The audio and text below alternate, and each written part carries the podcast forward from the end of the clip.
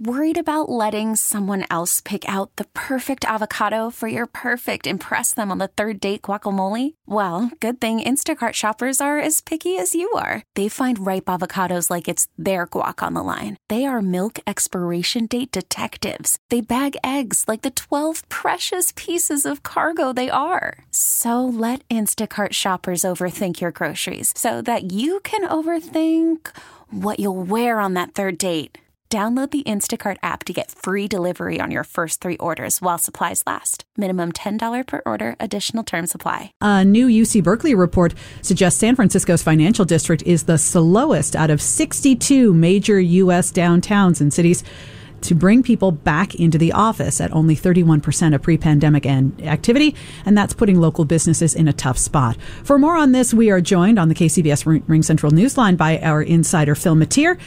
Phil, a lot of this has to do, of course, with remote work. So, uh, the president of the city's Council of District Merchants Association suggests maybe work live spaces might be a solution. That potentially could have a lot of benefits for the city, couldn't it? It could, but it's a question of when and uh, how big of a benefit it would be. You know, this report is sort of an eye opener, comparing uh, San Francisco to uh, 61 other cities around uh, Canada and the United States. You know, for example, Salt Lake City is actually busier in its downtown than it was pre-pandemic, as is Bakersfield, uh, Columbus, Ohio, Fresno, San Francisco? No, we are about a third of where we were. And while there are suggestions about maybe even live work, you know, doing combined uh, office and housing, or even just turned offices into housing are being bantied about. The fundamental problem we have in San Francisco is that we've turned into a one business town. We basically became a factory town for tech and marketing. We evolved from a place that made things uh, to a place that was a financial center and now into tech. And the problem with tech is that you could pick up your laptop and do it from anywhere. And right now they are going everywhere else. And the projections are that that's going to remain for at least least a year. And we've sort of, you know, Melissa, it, it's interesting. We've seen a shift I've heard, seen in talking, saying like, not when are we going to come back, but how are we going to cope with this being the new normal?